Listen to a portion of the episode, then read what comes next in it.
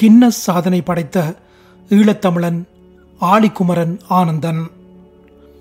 பல்வட்டித்துறை மண் தம் தேசம் காத்த வீர மறவர்களை மட்டுமல்ல, கல்விமான்கள், விளையாட்டு வீரர்கள் பலரையும் ஈன்றெடுத்த பூமி அது. அப்படியாகப்பட்டதொரு வீரனாக விளைந்தவர்தான் ஆழிக்குமரன் ஆனந்தன். இவர் இலங்கை நீர்ப்பாசன திணைக்களத்தின் பொறியியல் சேவையில் பணிபுரிந்த விவேகானந்தன் என்பவருடைய மகன். பி எஸ் குமார் ஆனந்தன் என்பது இவருடைய இயற்பெயர். ஆனந்தனின் மனைவியின் பெயர் மாணல். ராஜன் மற்றும் ராஜேஷ் என்று இரண்டு மகன்கள். ஆனந்தன் அவர்கள் உலக சாதனை பதிவேட்டிலே தன் பெயரை பொறிக்கும் முன்பே கல்வியிலும் ஆளுமைப்பட்டவராக துலங்கினார். அறிவியலில் பிஎஸ்சி லண்டன் மற்றும் சட்டத்துறையிலே இளங்கலை பட்டம் எல்எல்பி இலங்கை என்று பட்டப்படிப்பு தேர்ச்சி கண்டு தன்னை ஒரு சட்டவாளராக உருவாக்கிய பின்னர் தான் தன்னுடைய சாதனை பயணத்தின் வீச்சை ஆழப்படுத்தினார். நீச்சல் உலகில் இவர் தன் சாதனை தடத்தை பதிய வைத்தது தனது இருபத்தி எட்டாவது வயதில்.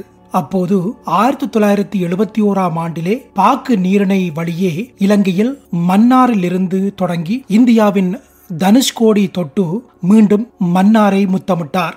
அப்போது வெறும் ஐம்பத்தி ஒரு மணி நேரத்திலேயே இந்த சாதனையை நிகழ்த்தி காட்டினார். இந்த சாதனையின் அடையாளமாக ஆழிக்குமரன் என்ற பட்டத்தை வீரகேசரி பத்திரிகையினுடைய அந்நாளின் ஆசிரியராக விளங்கிய ஈழத்தின் மூத்த ஊடக ஆளுமை எஸ் டி சிவநாயகம் அவர்கள் வழங்கி சிறப்பித்தார். அன்று முதல் அதுவே அவருடைய அடையாளமுமாய் ஆகி போனது.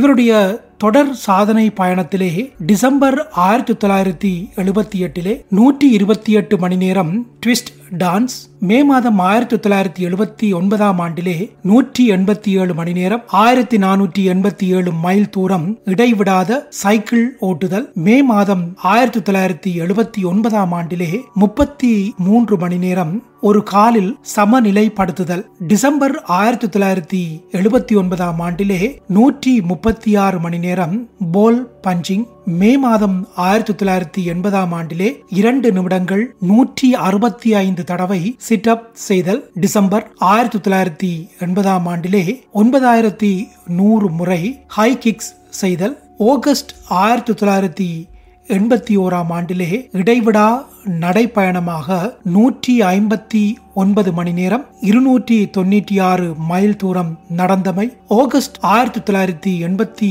ஓராம் ஆண்டிலே சென்னை அண்ணா நீச்சல் குளத்திலே எண்பது மணி நேரம் வாட்டர் ட்ரெடிங். இப்படியாக தன்னுடைய சாதனைகளை வளர்த்தார். அவர் ஒரு மோசமான மோட்டார் சைக்கிள் விபத்தை துரதிருஷ்டவசமாக சந்தித்தார்.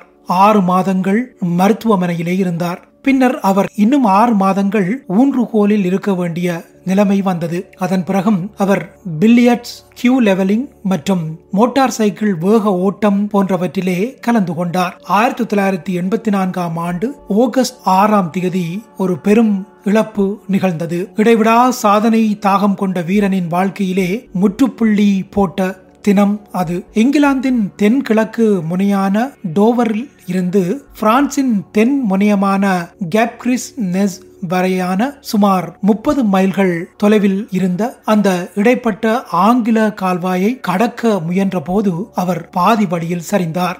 சாதகமற்ற நீரோட்டங்கள் மற்றும் ஆறு மணி நேர வீர எதிர்ப்புக்கு பிறகு இந்த உலக சாதனை வீரனின் முடிவுரை எழுதப்பட்டது. இந்த கடலின் தன்மைக்கேற்ப என்னை தயார்படுத்தி பயிற்சி எடுத்துக்கொள்ள காலம் போதவில்லை என்ற கவலையை உதிர்த்தே இந்த உலகிலிருந்து அவர் விடைபெற்றார். ஆழிக்குமரன் ஆனந்தனின் சாதனையை கௌரவிக்கும் முகமாக இலங்கை அரசாங்கம் இவரின் படம் பொறித்த ஒரு ரூபாய் முத்திரையினை வெளியிட்டிருந்தமை குறிப்பிடத்தக்கதாகும். இருபத்தி ஐந்து மே ஆயிரத்தி தொள்ளாயிரத்தி நாற்பத்தி மூன்றாம் ஆண்டில் பிறந்த ஆழிக்குமரன் ஆனந்தன் அவர்கள் ஆகஸ்ட் ஆறு ஆயிரத்தி தொள்ளாயிரத்தி எண்பத்தி நான்காம் ஆண்டு இவ்வுலகை விட்டு மறைந்தார்.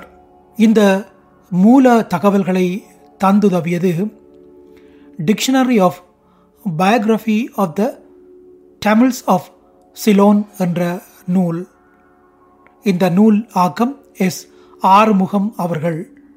வெளியீடு ஜனவரி ஆயிரத்தி தொள்ளாயிரத்தி தொண்ணூற்றி ஏழாம் ஆண்டு. நன்றி.